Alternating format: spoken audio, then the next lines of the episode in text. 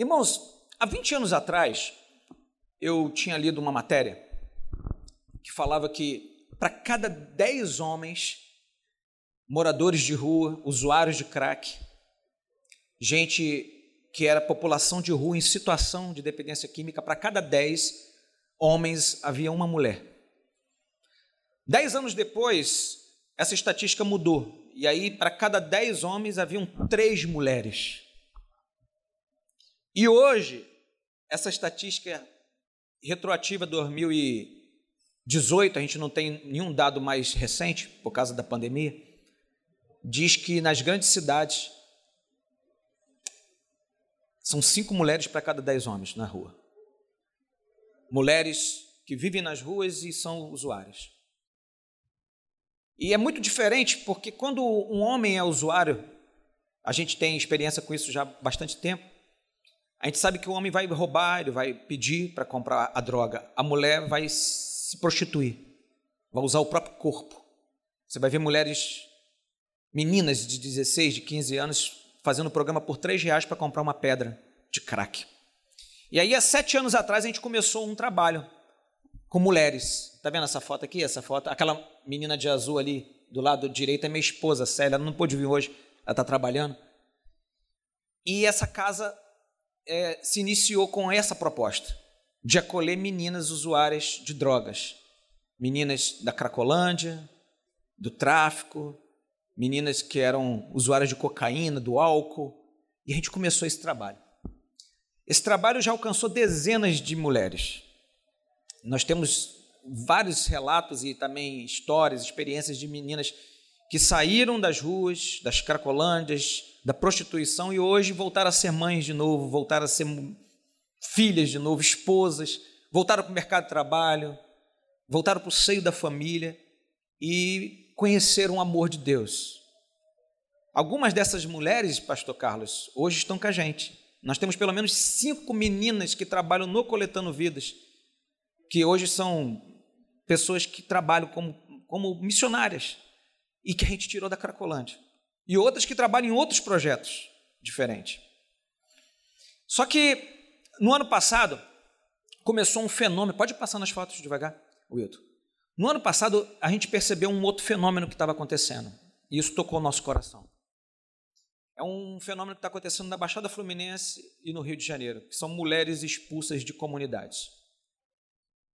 Eu vou usar um termo aqui atípico, mas que vocês estão familiarizados, né?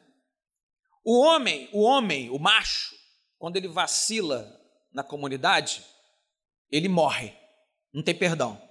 É pena capital. A mulher, ela é expulsa da comunidade. Ela é castigada e expulsa da comunidade, porque o, o chefe lá entende o seguinte: se ele matar a mulher, ele vai estar comprometendo a lealdade do filho que vai ser um potencial traficante no futuro. Então o que eles fazem? Eu vou usar outro termo atípico aqui, mas que vocês conhecem. Eles esculacham a mulher, raspam a cabeça dela, quebram os braços dela e expulsam ela da comunidade. E nos últimos três, quatro anos, nunca foi tão frequente esse tipo de fenômeno de mulheres expulsas de comunidades de milícia, de tráfico. Só no ano passado, nós recebemos pelo menos dez meninas assim, nesse perfil. Uma chegou com os dois braços quebrados. E aí, Deus tocou no nosso coração de começar um trabalho voltado para mulheres vítimas de violência. E a gente abriu um novo projeto esse ano, no meio de uma pandemia, né? no meio de uma dificuldade financeira, no meio da quebradeira econômica, a gente começa um novo projeto, que é um projeto voltado para mulheres vítimas de violência.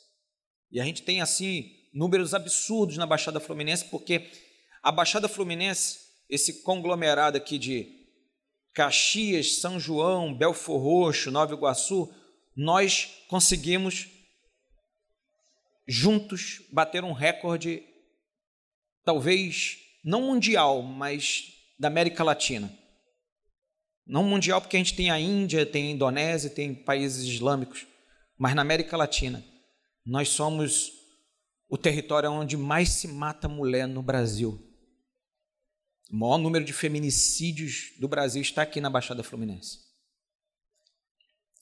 Casos como esse que eu falei para vocês, de traficantes, de milícia, mas também casos de maridos, namorados, amantes, né, de mulheres que são assassinadas. E aí a gente começou a olhar para essas mulheres. Né? E aí a gente começou a fazer esse trabalho e a gente precisava de recurso. E como fazer isso acontecer num tempo tão difícil, onde está todo mundo duro, onde as, né, até a igreja, a igreja hum, abaixou o quê? 30%, 35% a arrecadação. Algumas igrejas fecharam. Não sei se vocês sabem disso. Não conseguiram manter. Ainda bem que a Maranata nós temos um povo fiel. Alguns, mesmo não vindo à igreja, continuaram dizimando e a igreja conseguiu manter as suas despesas. Com dificuldade, mas manteve. E aí, como é que a gente faz para sustentar a obra? Se até os alimentos que a gente recebe, a gente precisa deixar na igreja, porque tem um monte de irmão desempregado, um monte de irmão passando necessidade. E foi aí que Deus deu uma ideia para a gente, uma ideia que eu quero repartir com vocês hoje, tanto vocês que estão aqui na nave, quanto você que está assistindo na televisão. Aonde que está a câmera aqui? É aqui? Ó, você que está assistindo na televisão aí em cima.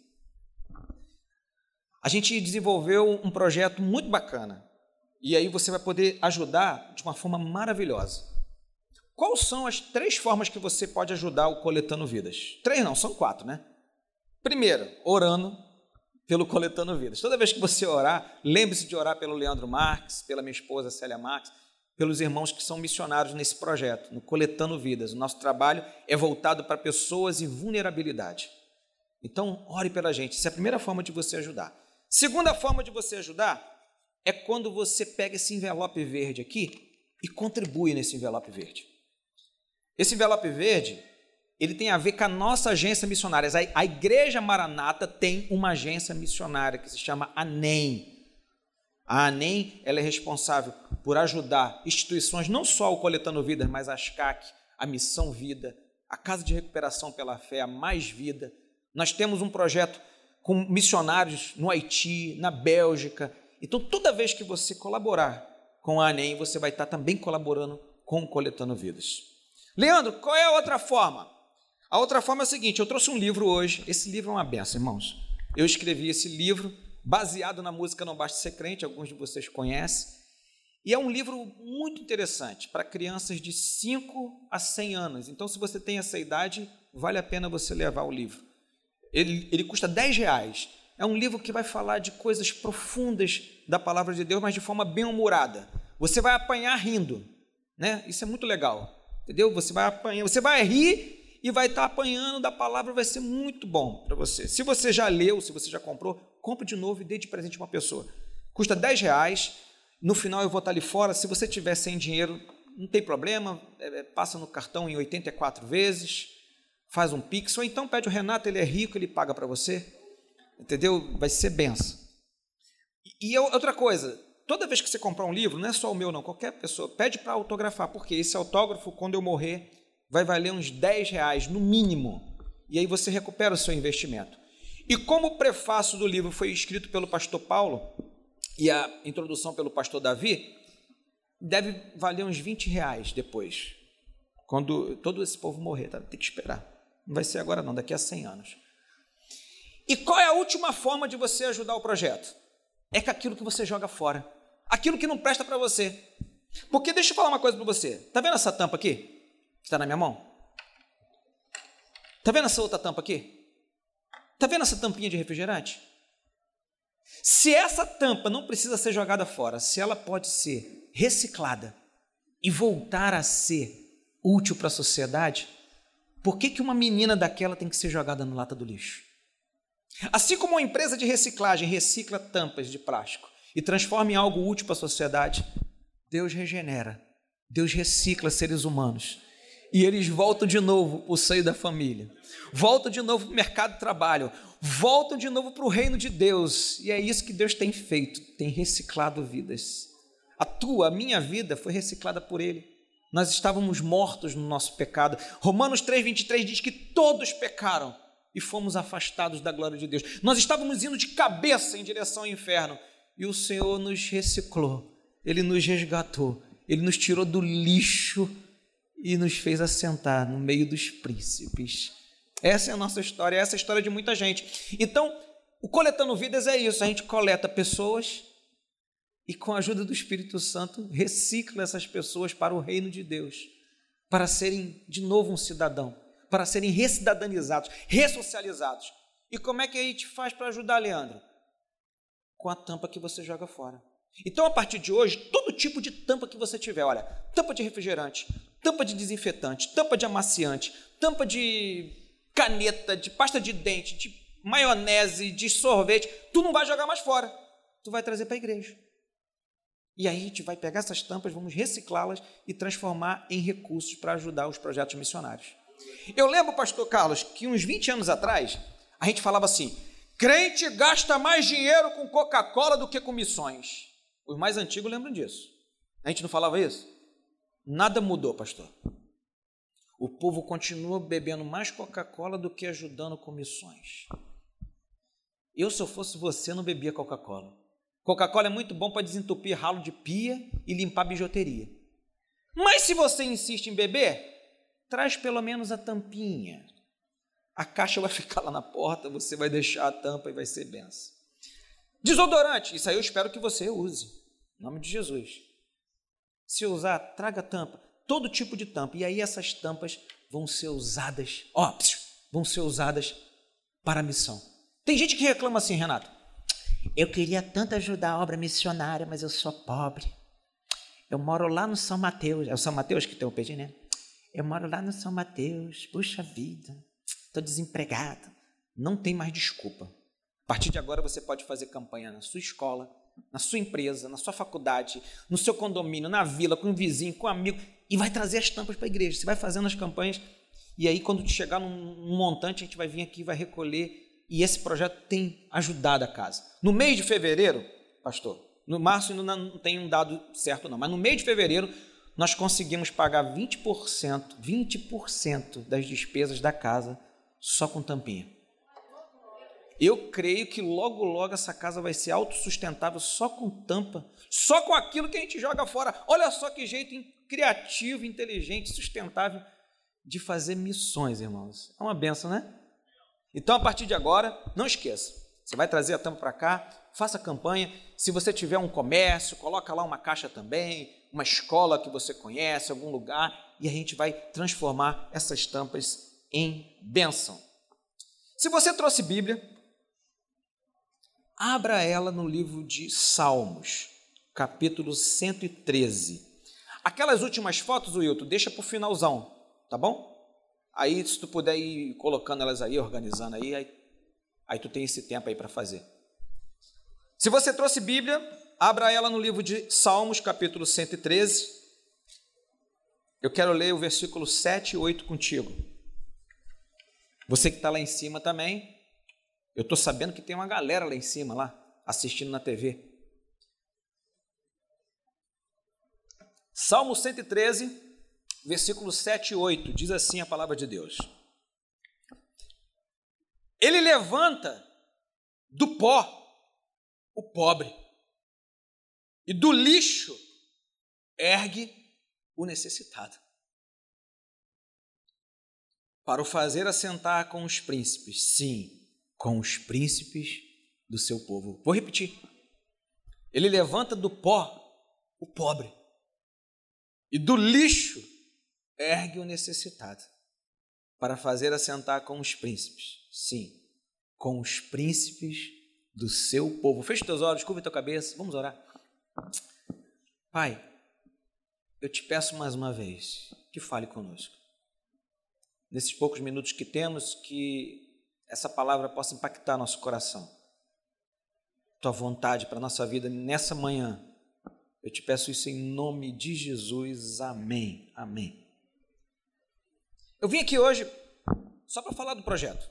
Eu não pensei em cantar a canção, não pensei em pregar, e aí o pastor falou: Ó, se prepara que tu vai trazer a palavra também. Só que eu, irmãos, infelizmente não aprendi ainda a pregar em pouco tempo. Eu estou aprendendo, o pastor Davi Silveira está me ensinando a pregar em 10 minutos, mas é difícil demais, Renato. Eu já preguei mensagens de uma hora e meia. Também fui, né, discipulado na escola de Ariake. Quem não conhece, né? duas horas e meia de pregação. E aí eu estou aprendendo a pregar em pouco tempo, mas não aprendi ainda. Então eu escolhi esse versículo para hoje, para além de uma pregação, eu contar uma história para vocês. E eu queria que você prestasse atenção nessa história, porque essa história é a história da minha vida e de como Deus me tirou do lixo, e de como Deus me tirou do monturo, e de como Deus me fez assentar no meio de príncipes. Preste atenção nisso, porque isso pode ter a ver com você e pode ter a ver com aquilo que Deus quer falar para você nessa manhã. Quando eu leio essa palavra, eu me identifico muito com ela. Tem a ver com o que a gente está falando hoje das tampinhas, né? Tirar do lixo né? e transformar em algo útil. Mas essa analogia tem a ver com a gente, tem a ver com a tua vida e tem a ver com a minha vida. Em 1976, eu nasci numa comunidade chamada Mangueirinha, uma comunidade pobre do município de Caxias. Um lugar aonde eu cresci no meio da bandidagem. No dia que eu nasci, disseram assim: mais um traficante para essa comunidade. E de fato, eu vivi aquilo. E muitos dos amigos que eu tive morreram. Morreram nas drogas, morreram assassinados, foram presos, e alguns deles eu não, não tenho notícia. A gente era muito pobre. E eu fui criado pela minha avó. Eu fui criado pela minha avó. Minha avó era uma mulher de Deus, uma mulher maravilhosa, uma profeta do Senhor.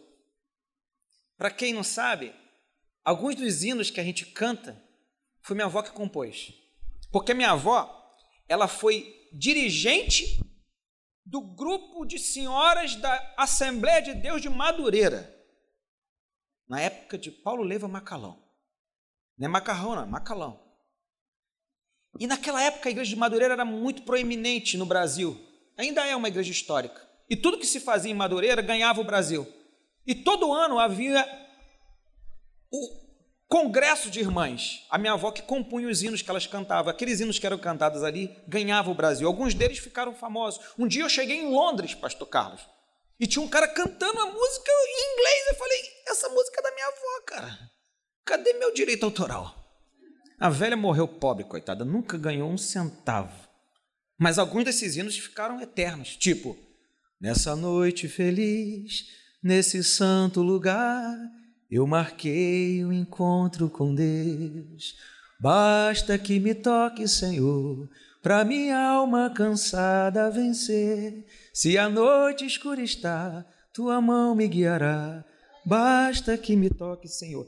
Algumas pessoas falam assim: falavam com a minha avó, irmã Inaldi, quando você compôs esse hino, né? Você estava na igreja, nessa noite feliz, nesse santo lugar, nada. Minha avó era enfermeira, e aí, num plantão de 48 horas, ela dentro de um almoxerifado fedorento, cheia de sono, agitada, num plantão do CTI, ela ajoelha no meio daquele monte de lixo, numa noite conturbada e diz: Nessa noite feliz, nesse santo lugar, eu marquei o encontro com Deus. Isso mostra que você não precisa estar aqui na igreja. Você pode estar na tua casa. Você pode estar no metrô apertado. Você pode estar lavando tua louça, tomando banho. Você pode estar no meio de um trânsito maligno. E você vai encontrar um santo lugar diante do Senhor. Tem outras canções que minha avó compôs, tipo Uma coisa estou sentindo aqui agora, que Deus está. Até machinha de carnaval isso, né? Nesse lugar Agora, agora, agora, eu preciso de Jesus aqui. Essas canções eram tema dos hinos oficiais das irmãs lá de Madureira e que ganharam o Brasil. E minha avó me ensinou a ser crente. Minha avó me incentivou a ler a palavra. Com 10 anos de idade, eu já tinha lido a Bíblia toda, três vezes. Obrigado, é claro, né? Eu lembro que um dia faltou luz na nossa casa e a gente lê o livro de Juízes à luz de vela, eu e minha avó junto. E eu cresci vivendo aquela situação, aquela dualidade de uma comunidade que me chamava para o tráfico, para a marginalidade. E eu tinha a Bíblia Sagrada como aquilo que me puxava para Deus, que me atraía para Deus. Um dia minha avó ficou doente. Eu já tinha lá meus 12, 13 anos e eu fui morar com a minha mãe. Essa foi uma época muito difícil, porque eu voltei a ter convívio de novo, com uma realidade que eu já tinha saído. E eu fiquei muito perto, irmãos, muito perto de não estar hoje aqui, de ter me tornado alguém, sabe? E eu comecei a me juntar com a galera que não tinha nada a ver. E houve um momento em que Deus me resgatou. Eu lembro que um dia eu e minha mãe estávamos andando no calçadão de Caxias, isso em 1980 alguma coisa. E aí, quando a gente estava passando em frente a uma drogaria, tinha uma galera tocando ali. Um cara tocava guitarra, o outro tocava bateria, o outro tocava teclado, e a gente parou, eu falei, mãe, qual é desse parada aqui? Ah, vamos ver. E eles cantavam os hinos bonitos que a gente não tinha ouvido ainda, uma forma diferente de cantar, de fazer o culto. E a gente ficou ali olhando, eu e minha mãe. Falei, mãe, que maneira ela. É, muito legal, né? E aí, quando acabou, a gente falou, e aí, acabou? Aí alguém chegou falou, não acabou não, tem mais lá em cima. E a gente subiu uma escada. E a gente conheceu, pela primeira vez entramos na igreja Maranata de Caxias. Ficava em cima da Casa Matos. Antes era o baú, depois virou Casa Mato, hoje é a Prolá. O famoso forninho de Caxias. E quando a gente entrou ali, a gente viu um povo diferente. A gente nunca tinha visto os hinos no reto projetor. Naquela época não tinha data show. Era o reto projetor, era um pedaço de acetato assim, que se escrevia as músicas, botava e depois tinha que tirar e colocar de novo. E a gente ficou maravilhado com o povo que batia palma, porque na igreja que a gente ia não podia bater palma. E a gente ficou fascinado. E a minha mãe, que já estava desviada há tanto tempo, naquele dia ela retornou para Jesus. E a minha mãe, esse ano faz 33 anos de batizada no sítio de Xerém. E eu, ano que vem, vou fazer 30 anos de batismo. Glória a Deus. Naquele dia em diante, minha vida mudou.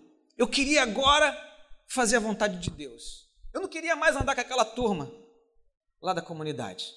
E eu comecei a me afastar daquela galera e comecei a ter um projeto para minha vida. E aí eu comecei a estudar. Depois eu me batizei.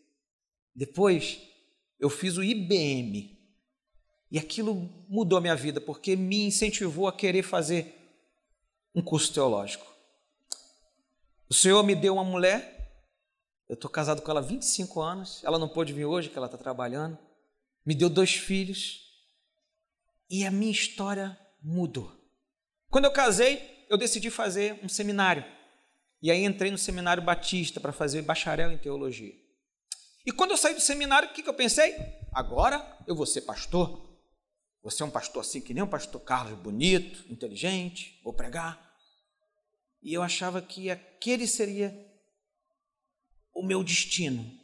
Ter um rebanho e pregar para pessoas bonitas que nem vocês, assim, perfumadas, né? Bem vestidas, cheirosas.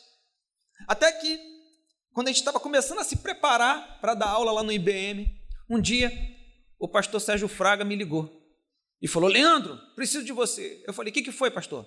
Hoje não vai dar para fazer o culto na praça. A gente faz um culto na Praça do Relógio já há muitos anos.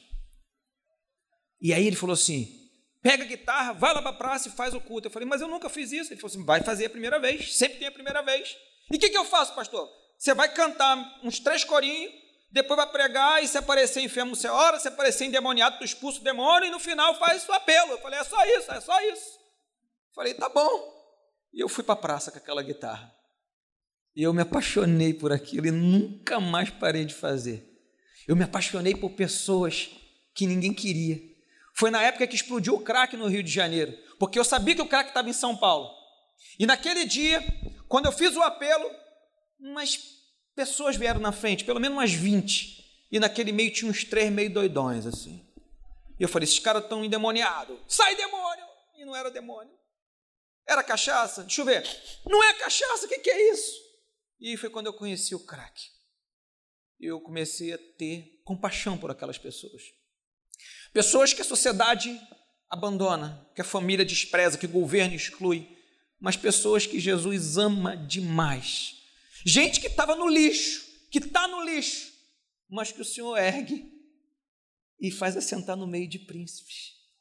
Eu comecei a ter compaixão pelos necessitados.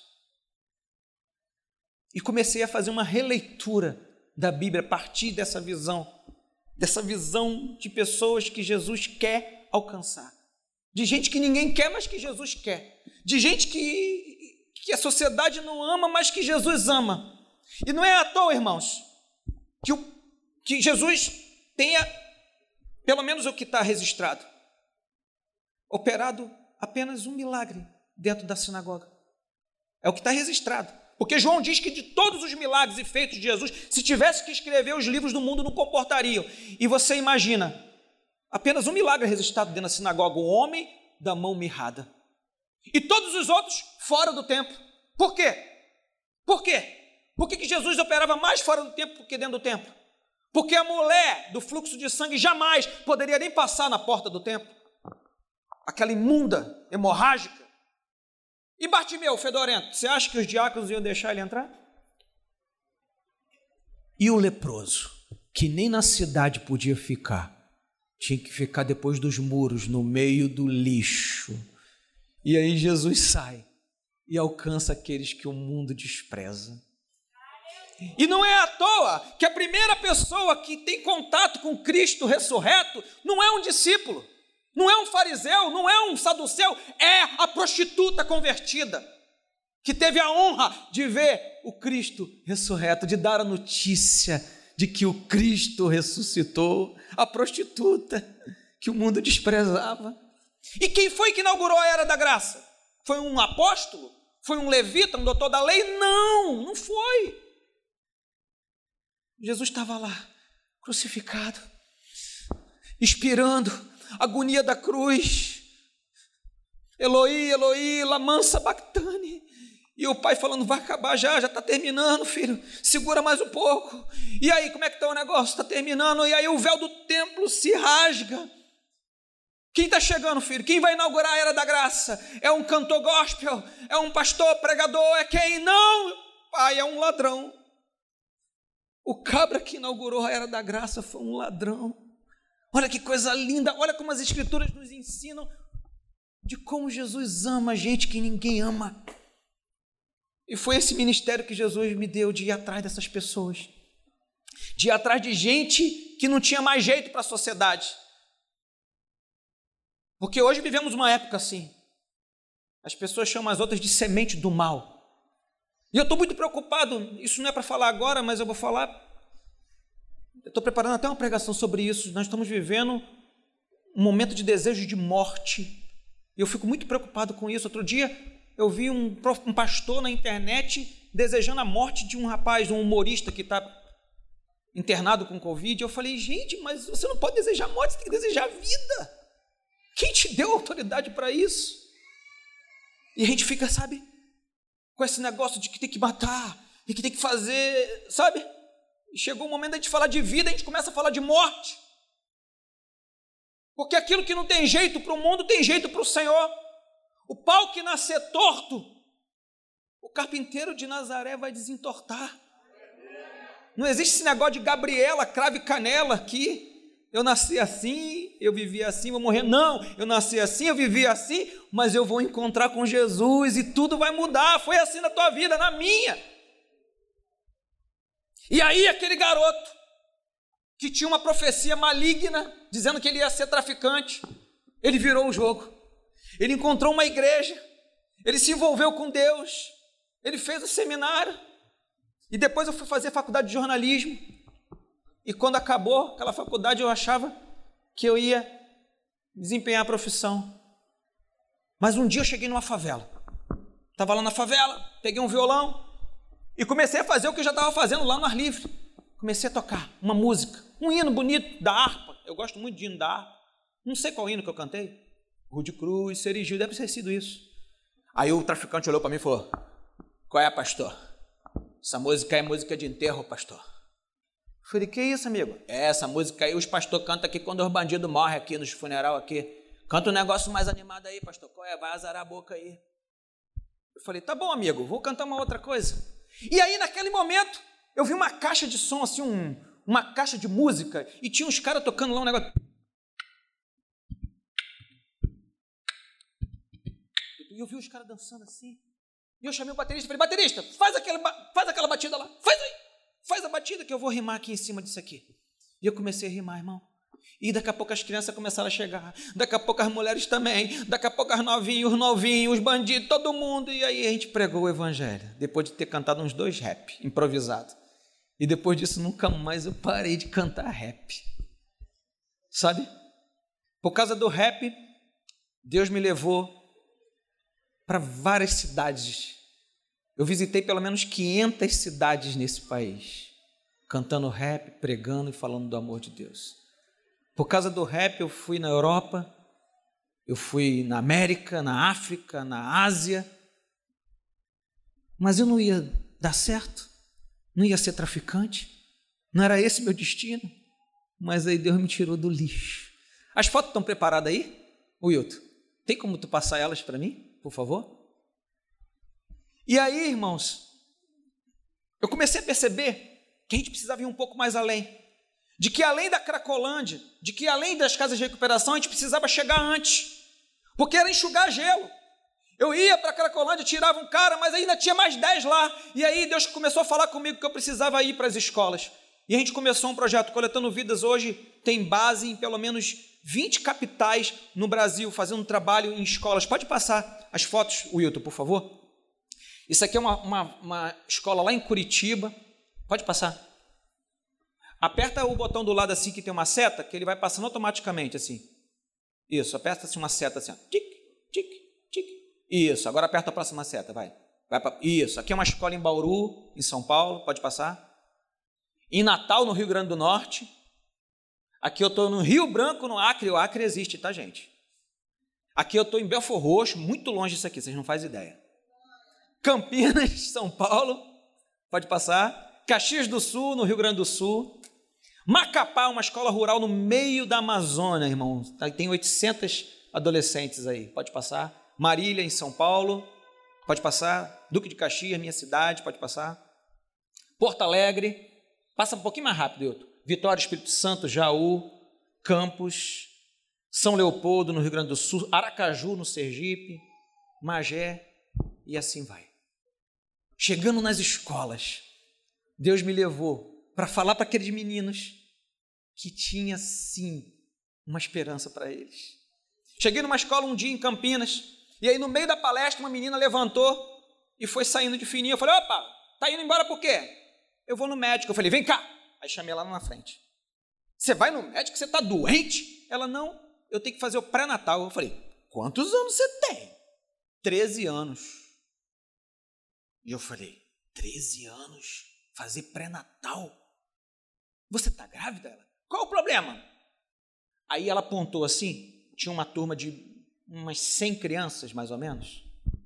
100 crianças, porque meus filhos têm, meu filho tem 24 anos, minha filha tem 20 anos. E ela falou: aquela está grávida, aquela está grávida, aquela está grávida, aquela está grávida. Eu falei: levanta quem está grávida. E aí, no meio de 100 crianças, irmãos, umas 20 meninas levantaram. Meninas de 13, 14, 15 anos. E aí o Senhor começou a me mostrar que não era só a droga, que tinha algo por trás, que tinha depressão, que tinha gravidez na adolescência, que tinha automutilação, que tinha uma doutrinação maligna dentro das nossas escolas e que tem caminhado, começou na década de 70 nas, nas faculdades e hoje já está no ensino médio, no ensino fundamental. Outro dia eu falo sobre isso, das experiências que eu tenho tido dentro das escolas com doutrinação maligna.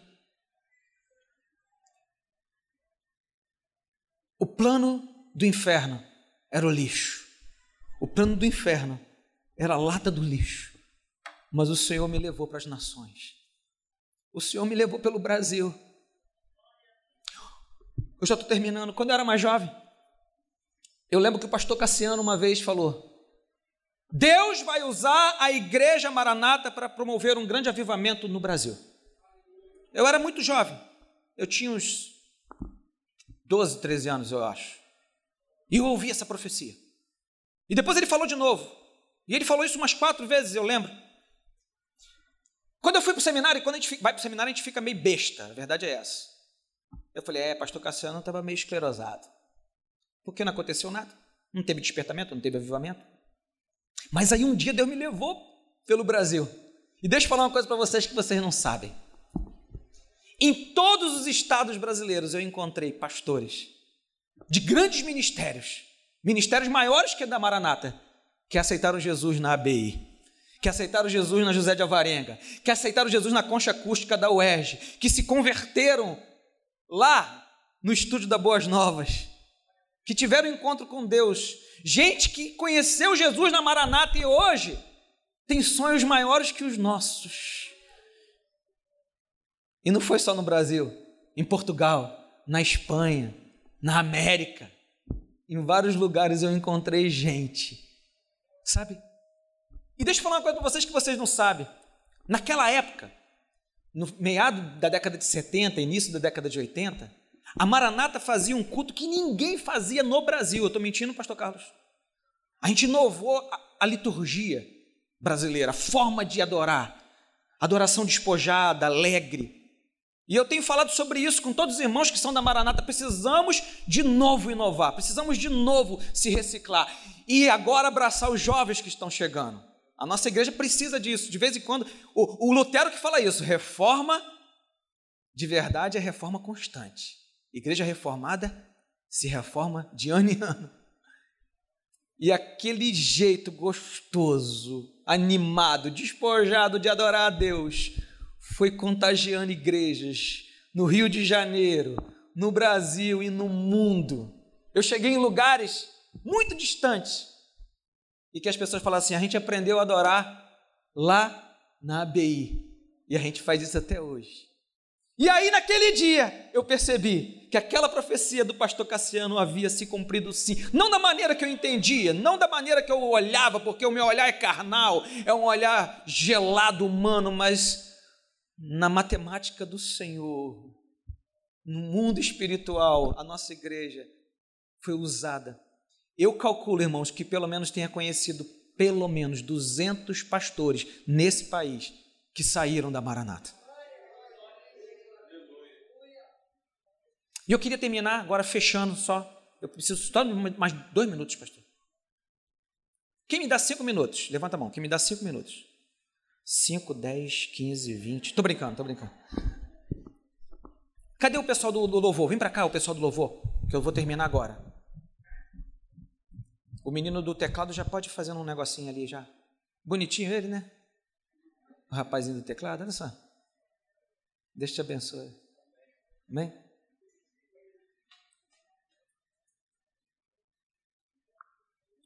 Eu queria terminar essa pregação que não foi a pregação, foi um testemunho com uma história. Quando terminar essa história, a gente vai orar.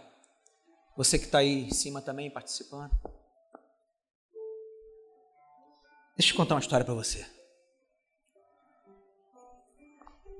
Em 1975, uma menina estava saindo da escola. Era noite já, ela estudava à noite. Uma menina de 17 anos. Quantos anos você tem? 20? É mais nova que tu mas tem 20 com cara de 17.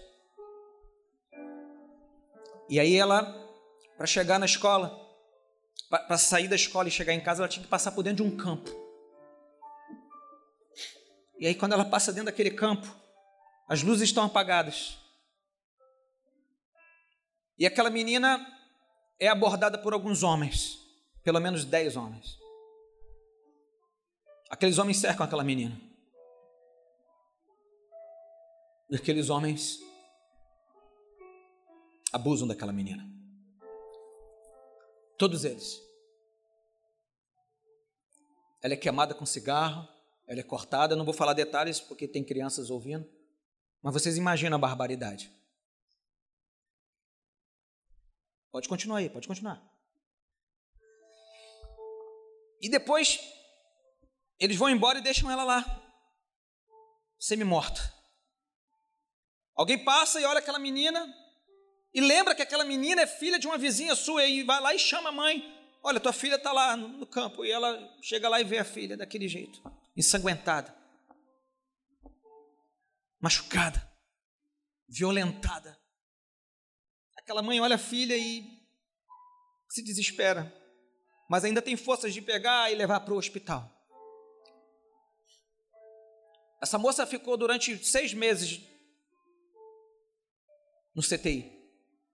E dali saiu para um tratamento psiquiátrico, devido aos traumas. O médico chama a avó e fala: Ó, oh, tá grávida. Vamos tirar o filho, não tem condição, essa menina não tem condição de ser mãe.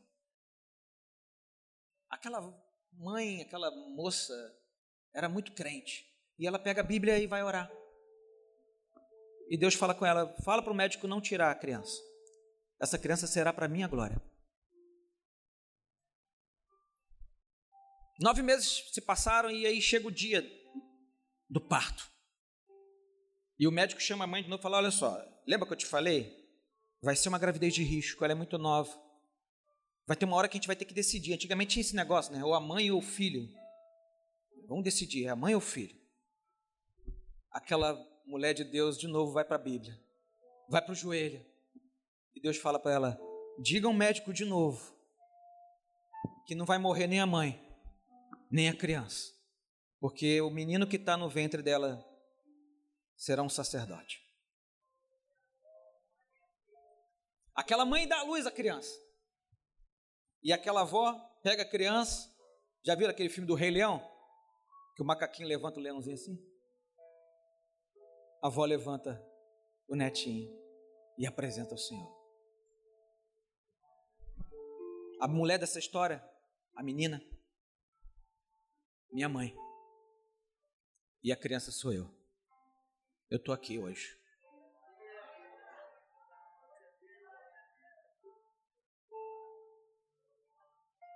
Era para tudo ter dado errado. Qual o teu problema hoje? Qual é a tua queixa? Do que, que você se queixa? Do teu passado? Da tua origem? Da tua família? Do teu sofrimento?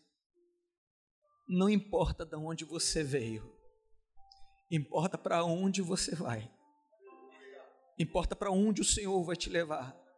Não importa se você nasceu no meio do lixo, do monturo.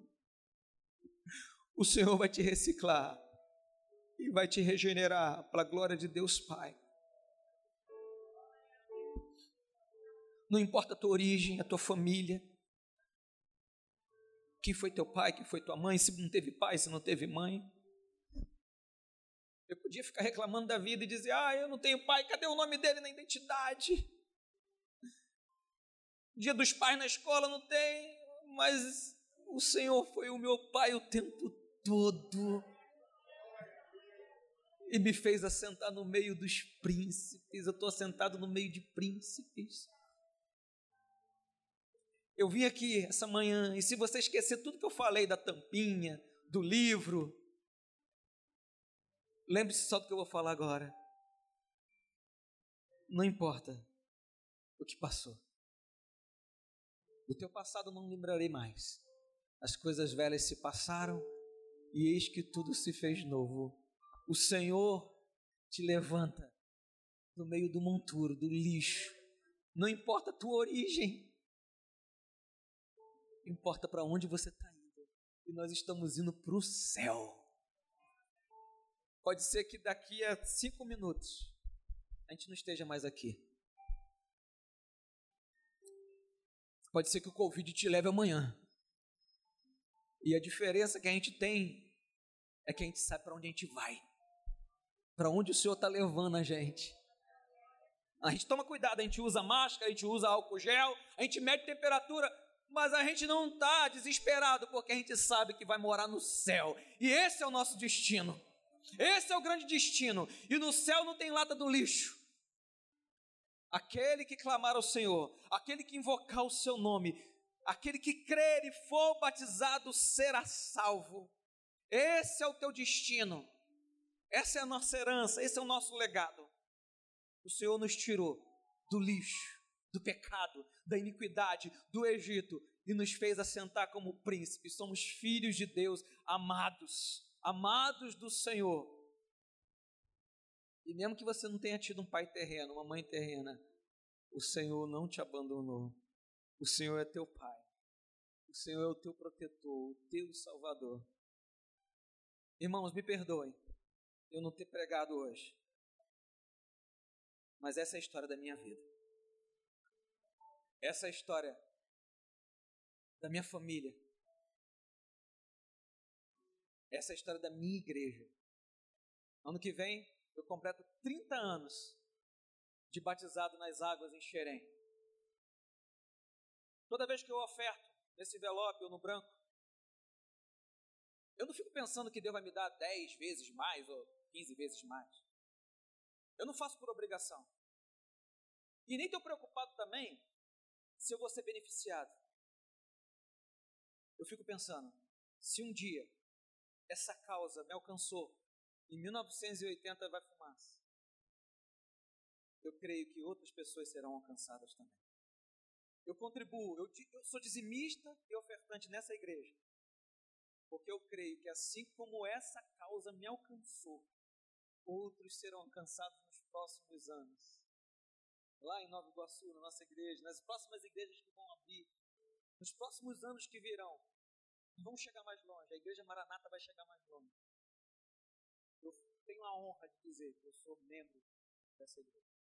Eu tenho a honra de dizer que através dessa igreja o Senhor mudou a minha vida e a vida da minha família.